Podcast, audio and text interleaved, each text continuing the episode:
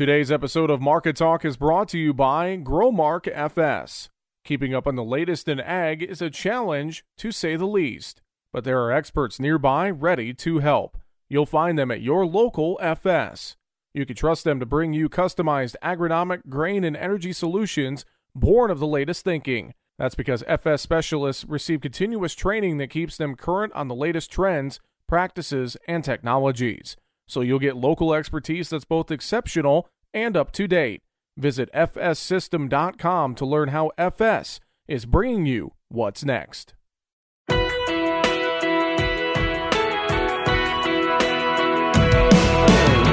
Bringing you the ag information you need. This is Market Talk, produced by the American Ag Radio Network.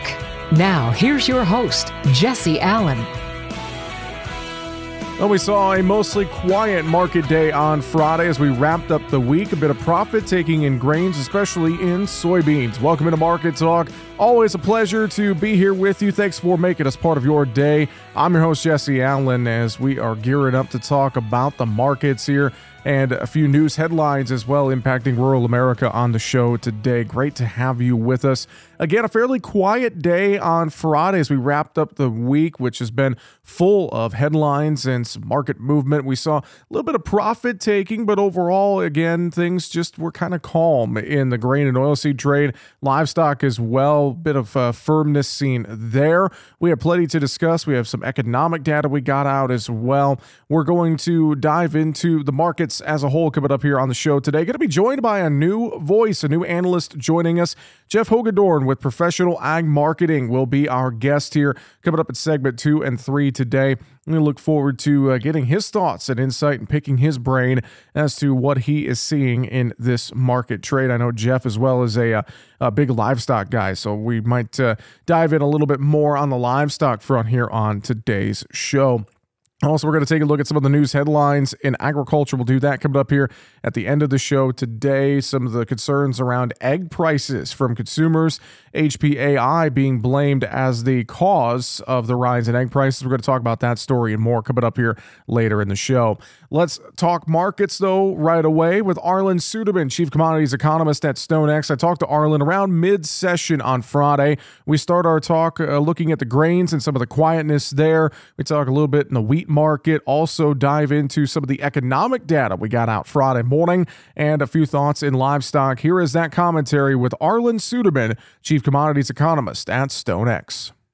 Yeah, I think the key to this market, first of all, is look at the perspective. We're coming up on a weekend, and corn, soybeans, and wheat all saw gains this week. Um, corn and soybean prices were pushed up to levels that are historically pretty good prices and uh, look pretty good on the charts, getting up there near some resistance levels. So traders kind of stepping back a little bit and say, hey, let's consolidate into the weekend. Now, the real question is on soybeans. We have a massive crop being harvested in Brazil, but they're just getting started. That crop's slow to mature. Rains are delaying harvest a little bit. Not a problem yet. We'll learn a lot in the next 10 days if that harvest, those harvest delays become more significant and extend a U.S. export season. That has Chinese buyers a little bit nervous, probably responsible for some of the strength we saw the last couple of days in the soybean complex. If there's no delays that beans hit, then we'll probably see that business shift pretty quickly. Demand for U.S. beans drop off rather quickly. If not, we could see things tighten up further here in the United States. Argentine crop small, damage, but recent rains have stopped the deterioration there allowed them to get the rest of the acres planted. On the wheat markets, I know yesterday we saw plenty of uh, strength there, maybe in response to a lot of the news out of the Black Sea region, but also I know that weather forecast in the U.S. going to bring a lot of cold air down into parts of Kansas and parts of winter wheat country, and I know that could have an impact on some of that dormant winter wheat if the snow cover is uh, not very good there, Arlan. Yeah, exactly right. More cold air coming down, and that's providing a little bit of support here.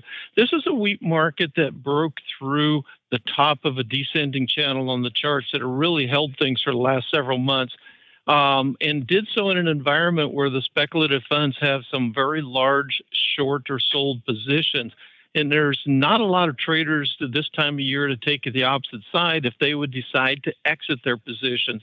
So we're at a key spot for this market right now going into the weekend, we're seeing some consolidation. Chicago lower, Kansas City higher, and some intermarket spreading. But overall, we're going. It's going to be real interesting to see how this plays out next week when traders return. Arlan, I know as well, we've had a uh, slew of economic data out the last couple of days. And looking at the Consumer Sentiment Index out on Friday, what are you seeing with that and some of the other uh, economic numbers that we've gotten out here on Friday? Yeah, consumer sentiment going up. It's still at relatively low levels, but it's starting to curve higher as consumers start to adjust. Lower gasoline prices in December and January, for the most part, have really helped that consumer sentiment to improve. Uh, we also saw that the uh, pending home sales index, which is a measure of the health of the housing industry, that's on an increase in December. The data released today, and another decline was expected. Uh, also, a backward adjustment in November data up. And basically, what we're seeing now is mortgage rates are starting to creep back lower The consumers adjusting to quote unquote the new normal for mortgage rates and coming back to the housing market, especially in the South and in the West. And that's raising hopes in the industry that we put the bottom in the housing sector. And Arlan in the livestock trade, uh, working through the day, starting a little lower, getting a little bit of strength in here. Any thoughts in the uh, protein sector as we wrap up the week?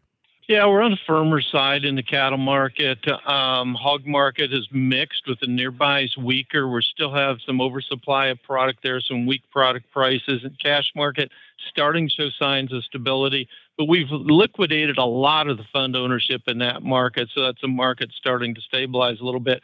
Cattle, though, we saw a little bit of sales in the cash market in the northern feedlot district a little bit weaker yesterday. We're still looking for more action in the south, generally expecting steady to weaker. Uh, we are seeing steer weights come down. We're seeing some more bad weather moving in that's going to hurt performance, tightening up supplies. Cow slaughter remains quite strong, and latest week reported 79,000 head, continuing a trend of contracting the size of the cow herd, which is going to tighten up supplies considerably over the next couple of years. And again, that is comments with Arlan Suderman, Chief Commodities Economist at StoneX. Always appreciate his time and insight joining us uh, typically each and every day here on the program, or at least most days here on the program. We appreciate him joining us once again. Well, we also are watching a few stories uh, throughout agriculture. A lot of uh, emphasis on what's going on in South America right now. A new report out uh, industry economists are expecting the harvest of a large soybean crop in Brazil in the next 30 to 45 days. That's no secret. Well, Ag Resource predicting USDA and others will be forced to raise Brazilian soybean production estimates by 1 million to 3 million tons or 37 million to 110 million bushels. A crop of at least 150 million tons versus 129.5 last year is guaranteed, according to Ag Resources research. Now, their final yield estimate in Mato Grosso, by far the country's largest producing state, is 60.3 bushels per acre after revisiting possible harvest losses and disease pressure. Now, this is 8 bushels per acre more than Brazil's CONAB current forecast. Now, there will be yield loss in the far south of Brazil, but yield gains in Mato Grosso and surrounding states will more than offset any yield hit, according to the report. Harvest losses will likely result from new incurable diseases, but there is very little doubt a massive Brazilian soybean crop will be available to the global marketplace in the coming weeks. And some of the things Arlan talked about as well We've had some nervousness from Chinese soybean buyers with the delays in the harvest in Brazil, but it sounds like that massive crop is still on track. It's going to be harvested here relatively quickly. All right, coming up next, we're going to dive into the markets more. Jeff Hagedorn with Professional Ag Marketing. He joins us next. Back with more market talk right after this. Market information that matters to you on Market Talk. Now, back to Jesse Allen. Well, as we wrapped up the trading week on Friday, we had a fairly quiet trade throughout grains and livestock. A little bit of profit taking, it appeared, especially in soybeans. But overall, fairly quiet way to wrap up the trade. And we definitely have plenty of things we're keeping an eye on and watching, and plenty to discuss here on the show today.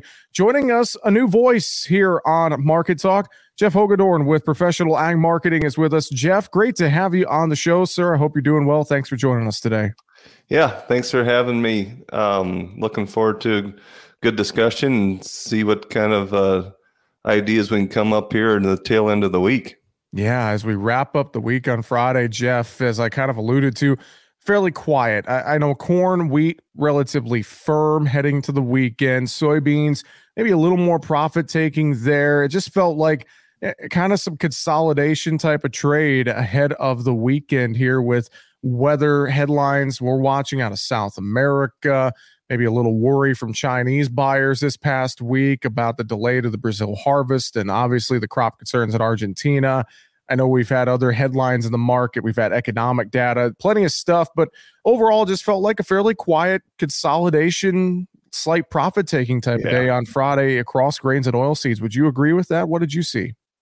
Yeah, so I, that's what I kind of chalked it up to for the most part was, uh, you know, some profit taking, you know, like them soybeans. It didn't, we didn't have a lot of updates this week, obviously, but a pretty big update yesterday. So it's pretty easy to fall back down again here um, today, and you know you go over into the corn and and the wheat, and you know one thing that's kind of been halfway impressing me is that winter wheat. Um, I know you know temperatures wise, boy, we are looking for an ugly one going into next week. So that that thing's been building a little bit of courage. Um, so that that Kansas City in the winter wheat's been kind of impressive, maybe helping this corn market out a little bit too. And you know, I don't want to just ramble on and on here, mm-hmm. but uh, you know, one of the things I think you look at, um, and I've been thinking a lot about in the past week or two, is the price action after that last uh, WASDE report. Mm-hmm. You know, to me, you really couldn't have gotten a lot more bullish than that. And you know, bring up that chart once and take a peek. It's we really couldn't do anything very special coming out of there. You know, I I would have thought we would have been able to push back towards that six ninety five, seven dollar area. Um, mm-hmm. You know, on the uh, March, for an example here, and it just it's kind of been a struggle bust there, and it's uh, so I, I think that's really interesting. There's some things to learn, just price action after a big report, you know.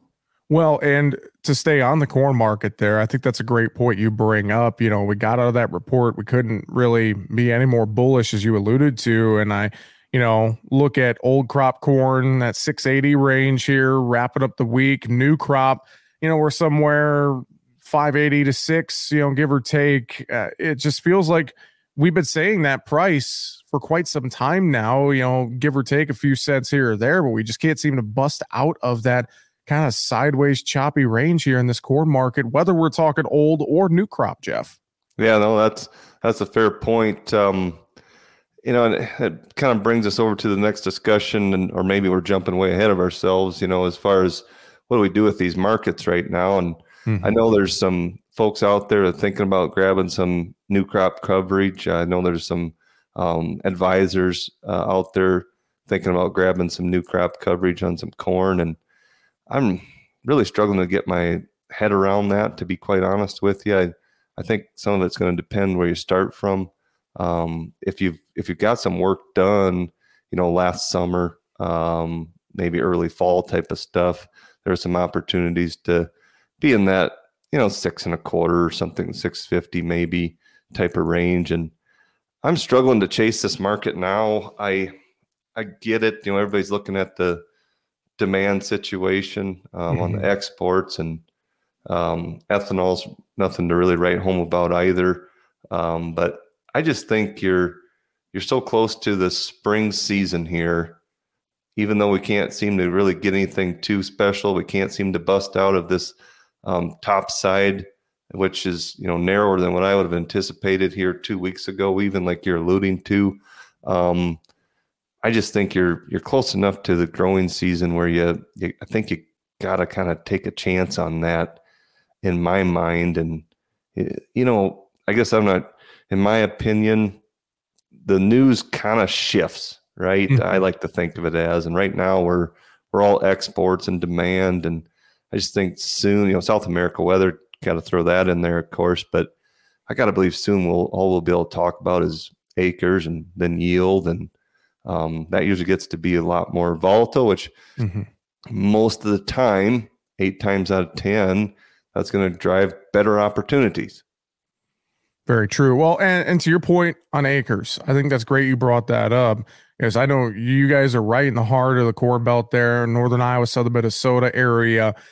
Obviously, thinking about what those spring acres are going to look like here, we start to hear some private estimate surveys of maybe there's going to be a few more wheat acres in some parts of the country. You know, looking at fertilizer prices, what are we going to see? Corn beans, you know, kind of hovering you know, about equal ish when it comes to acreage for the spring.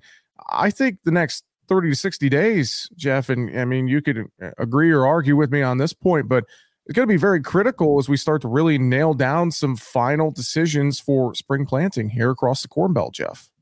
Yeah, absolutely. That's going to be a discussion. Um, I mean, we've seen some estimates come out. We're talking, you know, 90 to 91 million acres on corn. I've kind of been seeing some of that um, mm-hmm. both sides of there. Uh, and plus add a little bit beans and, and the wheat like you're talking. I think that's all doable. Um, higher prices usually drive some better production.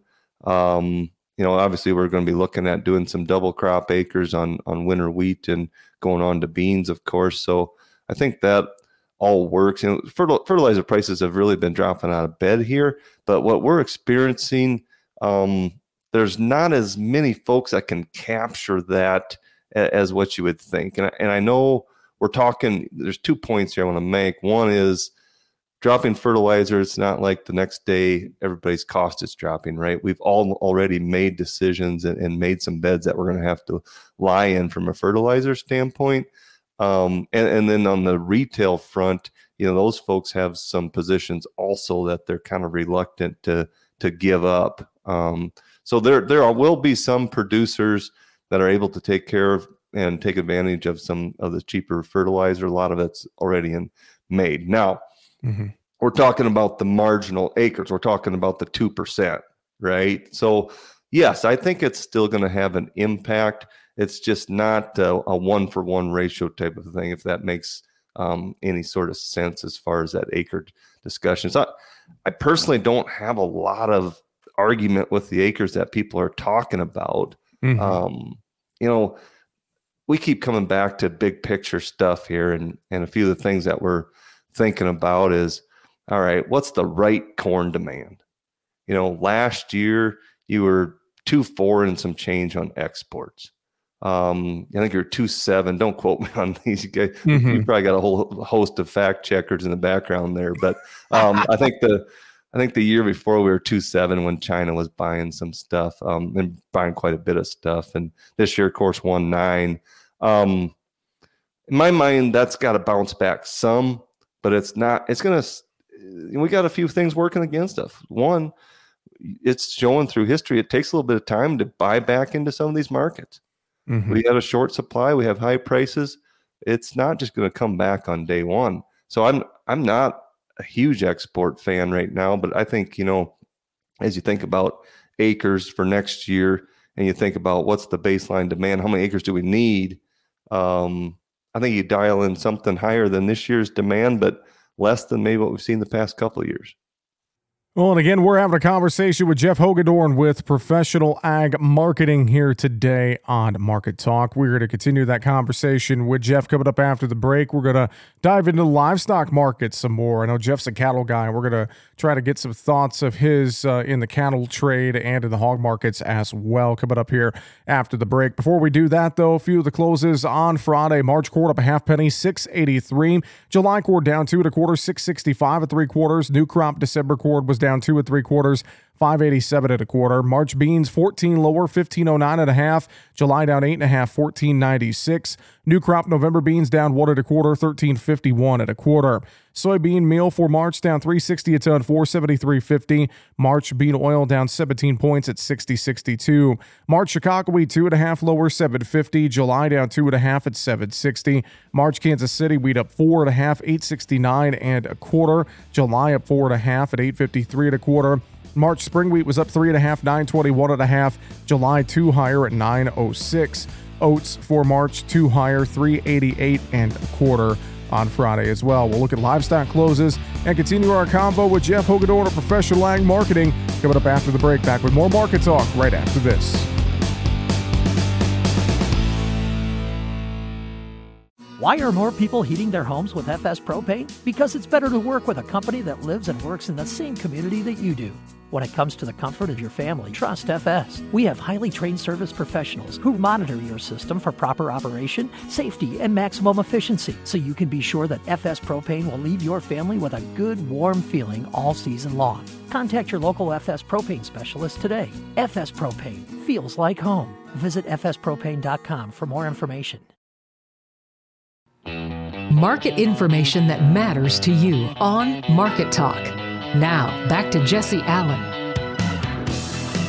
And welcome back to Market Talk. Jesse Allen with you here. A couple of the closes in the livestock trade from Friday. February live cattle unchanged, 156.72. April up 30, 160.82. June live cattle up 40, 157.77. March feeder cattle up 62, 183.47. April feeders were up 55 at 187.55. And in hogs, February down 115, 75, 87. April hogs down 55, 86, 45. And hogs for May, 7 higher at 94, 92. Let's get back to our conversation with our guest today, Jeff Hagedorn with Professional Ag Marketing, joining us here on the show. And Jeff, let's uh, let's shift our focus to livestock. I know you are a livestock guy, and cattle and hog markets both been interesting to watch. Wrapping up the week Friday, that cattle market was relatively firm. I know it's been a a tough road uh, this past week to get cash cattle trade happening, and I know a lot of folks are in the trade are, are, still very bullish this cattle market. So I think just to start, your thoughts there. What is your outlook picture in this cattle market here as we're getting close to wrapping up the month of January? Are you are you in the bull camp? Are you in the bear camp? Where are you sitting right now?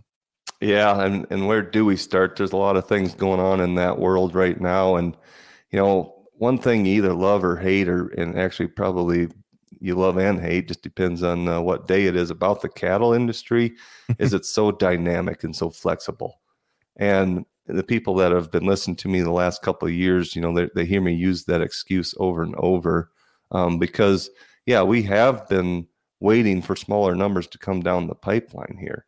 Um, and we've been waiting for them for uh, over a year for sure probably a year and a half. And and there's continued events um, that that continue to take place um, that push those shorter numbers right beyond our grasp, right? And mm-hmm. I think we're seeing another one now. I'm getting very concerned um, about this current weather that we're in.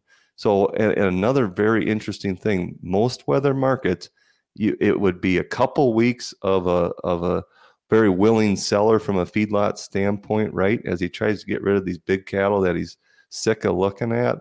Um, and then after that, pretty explosive as you get into smaller cattle. Cattle aren't growing, um, cattle aren't quite ready yet. But today's feed costs make the situation quite a bit different. Um, and we just we're gotten ourselves into a, another round of willing sellers here in the short term, and I don't know how deep that is. I'm uh, I'm I'm concerned that it's a little deeper than what I was hoping a week or two ago. Um, now, all of this stuff just continues to make our big picture supply situation more bullish, mm-hmm. right? So someday, yeah, we're going to have a very exciting market and it's going to be a lot of fun to be a cattle feeder. Um, I would say most cattle feeders would not agree with that right now. It's been a tough, tough sledding, but it's yeah, long term. I I like the supply situation for sure. Well, and you mentioned feed costs in there as well, and I you know, I have to imagine, and we see some of that ebb and flow if it's a quiet news day, if if corn goes higher or even wheat goes higher. I know some wheat's been making it into the feed bunks. You know, cattle might move lower if there's nothing else to really trade on, and you know, looking at some of those margins. Uh, to your point, I know it's it's tough out there right now with you know you got six seven dollar corn. I, eh, you know, sometimes that doesn't pencil out the way you want it to pencil out, Jeff. Yeah, absolutely, absolutely. But you know, another report that's going to be really interesting is the uh, total inventory cow mm-hmm. and calf uh, calves report next Tuesday. Um, man, I've seen some pretty interesting estimates coming out on that. You know, four four and a half percent less uh, cows again this year versus last. Boy, a year ago, if you'd have told me that, I would have said, you know, no way. But here again, you've got weather, you've got feed cost. And the other thing that we haven't talked about that's a big deal in the cattle world is interest cost.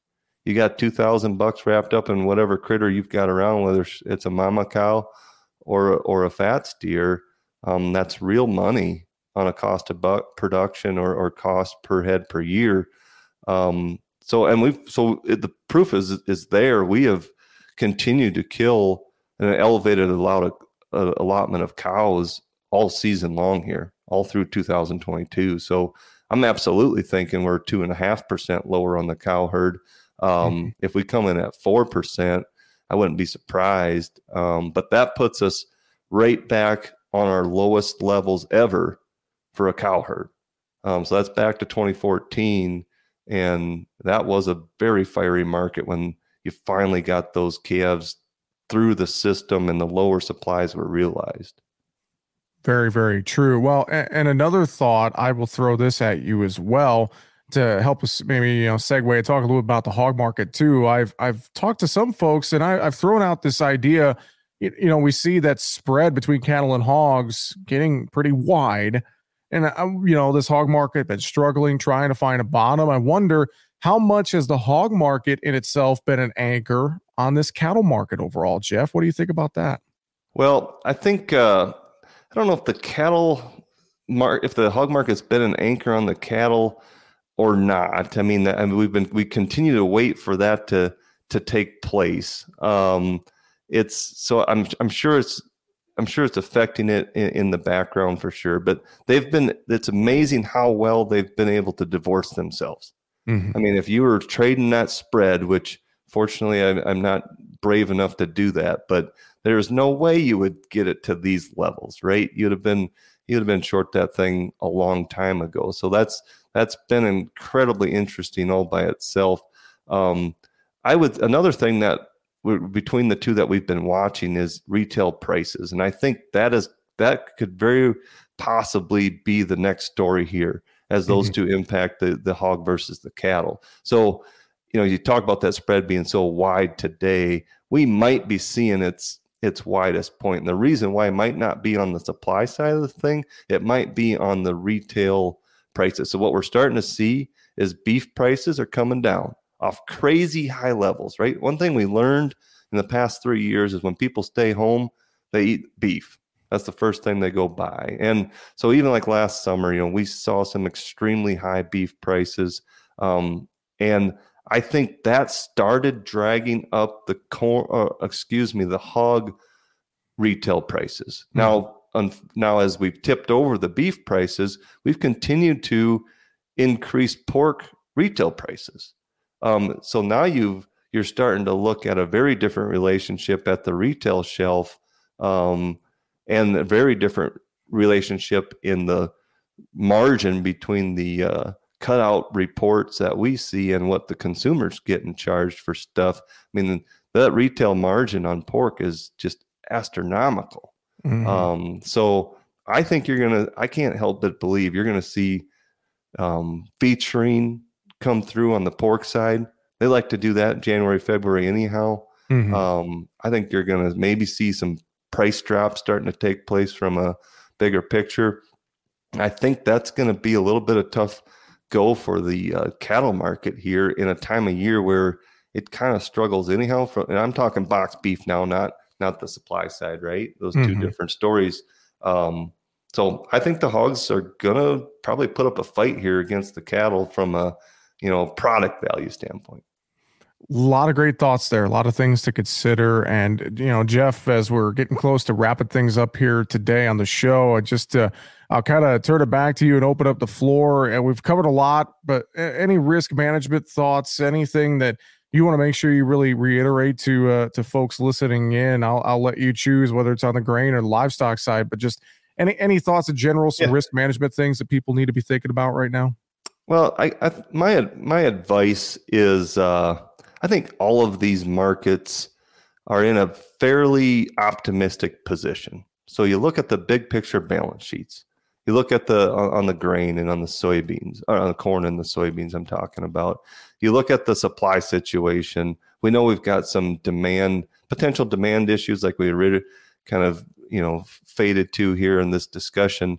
um, uh, you know, on the cattle side, but you can't ignore that supply side. Uh, on the hogs, we still believe there's a couple percent less hogs out there. Um, that's not showing up today, quite the opposite. But you know, from a big picture standpoint, I think all of these four major commodities are still in a pretty optimistic position as far as their cycles go, big picture cycles.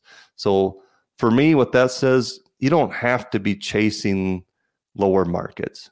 You still you can pick your targets. They can be targets that make really good sense for your business. Um, make sure you've got some margin in this stuff.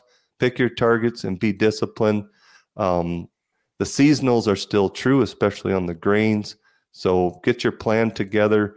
Don't get you know tied up in well shoot this cattle market's just a dog we can't get any legs underneath us um, i better get some hedges on just because i have to i don't think we're in, in, that situation in any of the markets um, i think you can be more optimistic than that Great stuff to wrap up on. Jeff, I know if folks have questions, need some marketing advice, they can reach out to you and the uh, team there at Professional Ag Marketing. I'm sure a phone call online. What's the best ways to get in touch with you guys? Yep, that'd be the two best place anytime, of course, professionalagmarketing.com uh, on the line. You've got uh, phone number over here in the Luverne, Minnesota office, 507 449 2030. Fantastic. And again, the website, professionalagmarketing.com. Jeff Hagedorn with Professional Ag Marketing. A pleasure to have you on the show, sir. We'll have to get you back on again soon. Thanks so much for joining us. Thanks for having me. You bet. Man, great stuff. Again, Jeff Hagedorn with Professional Ag Marketing joining us here today on Market Talk. Appreciate uh, his time here, joining us for the first time on the show. Coming up next, we're going to talk about some of the news headlines in agriculture as we wrap things up, including what is driving egg prices higher, according to American Farm Bureau Federation economist Bernt Nelson. We'll get to that and more coming up after the break. Back with more Market Talk right after this.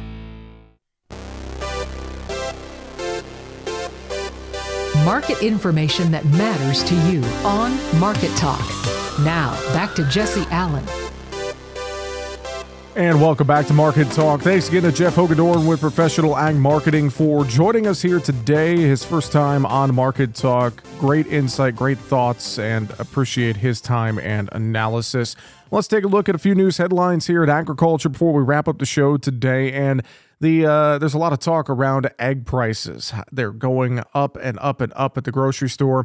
Well, highly pathogenic avian influenza is causing a short supply of eggs, leading to higher prices for consumers. At least that is what a lot of people are saying, according to the American Farm Bureau Federation and their economist Bernt Nelson. The key factor is inventory of laying hens. Avian influenza has really affected now just over 58 million birds since it began about a year ago in February of 2022. Egg prices have skyrocketed recently, with the national averages up right around 49% from last year. So consumers have been paying, in some cases, nearly double what they had in past years. So, what's causing the rise in egg prices? Really, the decreased layer inventory due to avian influenza. That's the primary factor. And egg demand is projected to increase 7% this year. So, to lower egg prices, Nelson says supplies would need to move higher. What would have to happen for a slowdown in prices to occur would be a slowdown in the outbreaks of avian influenza. So, what we'll really be watching for is a slowdown in avian influenza going into the spring months so that the inventory has some time to rebuild. That would be most helpful in keeping prices down. For poultry farmers, Nelson says they are also facing increased production costs. These outbreaks have been devastating. When we talk about an outbreak occurring on a farm where you're faced with the risk of depopulation, that combined with the effects of increased input costs, and that really increases break even prices, especially when we think about covering you know, our cost of production. And again, that is American Farm Bureau Federation economist Bernt Nelson. Well, every January, Farm Futures releases a survey of planting intentions for the upcoming spring. Jacqueline Holland is a grain market analyst with Farm Futures, and she talks about their 2023 survey results we found that the larger wheat crop expected will probably put a ceiling on corn and soybean acres in 2023, but also that high input prices are also a limiting factor for corn and soybean production as well. For corn, we're looking at 90.5 million acres. For soybeans, that's 88.9 million acres. Winter wheat, we calculated 34.9 million acres. And spring wheat, which includes hard red spring, white spring wheat, and durum wheat, that number we're looking at 13.9 million acres. So a total of 228.3 million acres for all three principal crops. Holland says their wheat number was somewhat unexpected. I was a little surprised when our numbers came in a little bit lower than USDA's winter wheat calculation at the beginning of January. However, if you go back and look at Chicago winter wheat futures prices during peak planting season last October, they were 25% higher than a year ago. And at that time, input costs for corn and soybeans were still on the uptick. So that isn't exactly a surprise. And when you go back and look at some of the outside factors impacting these crop markets, but I think what was even more surprising was just how narrow the gap was between corn and soybean acres for next year. And a lot of the respondents already had their spring plans in place before 2023. 70% of our growers said that they had already locked in their rotations for the upcoming year and really weren't expecting to make any last minute changes. I think that growers who are outside of the traditional corn soybean states, like in the Eastern Corn Belt, in the I states, I think those are areas where there is a little bit more flexibility with rotations. And I think in those areas, I think small grains are going to probably be a little bit more competitive with corn and soybean returns, especially if input costs are a constraint in those areas. And Holland says their estimates are showing the potential for a very large soybean crop. I use slightly different trendline yields than some of USDA's baseline calculations. In our estimates, I found that even with 88.9 million acres planted of soybeans, that that would still generate a record large U.S. soybean crop. And I think if that's the case, I think we could maybe see some of the supply pressures that we've seen really weigh on these commodity markets. I think we could see that ease back a little bit. Again, that's Jacqueline Holland of Farm Futures. Well, state and regional cattle groups, along with the National Cattlemen's Beef Association, are suing the Biden administration over the Lesser Prairie Chicken Endangered Species Listing proposal. NCBA Associate Director for Governmental Affairs, Sigrid Johanns, says the proposal will create complications for the beef industry. First and foremost, the numbers of lesser prairie chickens that are out there thriving on rangeland at every different life stage that they go through are thriving in pasture, in the same sort of rangelands and you know varying, uh, varying diverse grasslands that are cultivated by cattle producers. They don't live in cropland, you know, they don't live in those very uniform grasslands. They gravitate to the areas where cattle producers are actively working to you know to cultivate a, a profile of vegetation that's not just to livestock but to the lesser prairie chicken and, and a great many other wildlife species. NCBA is also concerned, Johann says, with the way the listing was written and the dangerous precedent that this listing could set for other bird species, such as the sage grouse. We think this line between the northern distinct population segment and the southern distinct population segment is pretty arbitrary. There's not a whole lot of genomic or geospatial evidence to support the division of those two groups of birds. And second of all, the 4D rule that's been written for that northern DPS is hugely overreaching and really poses a lot of concerns for us about the power that Fish and Wildlife is giving away to third parties to oversee the way that private landowners graze on their ranches in those in those states. Again, that's NCBA Associate Director for Governmental Affairs, Sigrid Johanns. And speaking of NCBA, coming up here this next week, we will be in New Orleans for the Cattle Industry Convention and NCBA Trade Show. Looking forward to our coverage from the Big Easy. That's going to do it for Market Talk today. Thanks so much for joining us. I'm your host, Jesse Allen. Have a fantastic rest of your day. Why are more people heating their homes with FS Propane? Because it's better to work with a company that lives and works in the same community that you do. When it comes to the comfort of your family, trust FS. We have highly trained service professionals who monitor your system for proper operation, safety, and maximum efficiency so you can be sure that FS Propane will leave your family with a good, warm feeling all season long. Contact your local FS Propane specialist today. FS Propane feels like home. Visit fspropane.com for more information.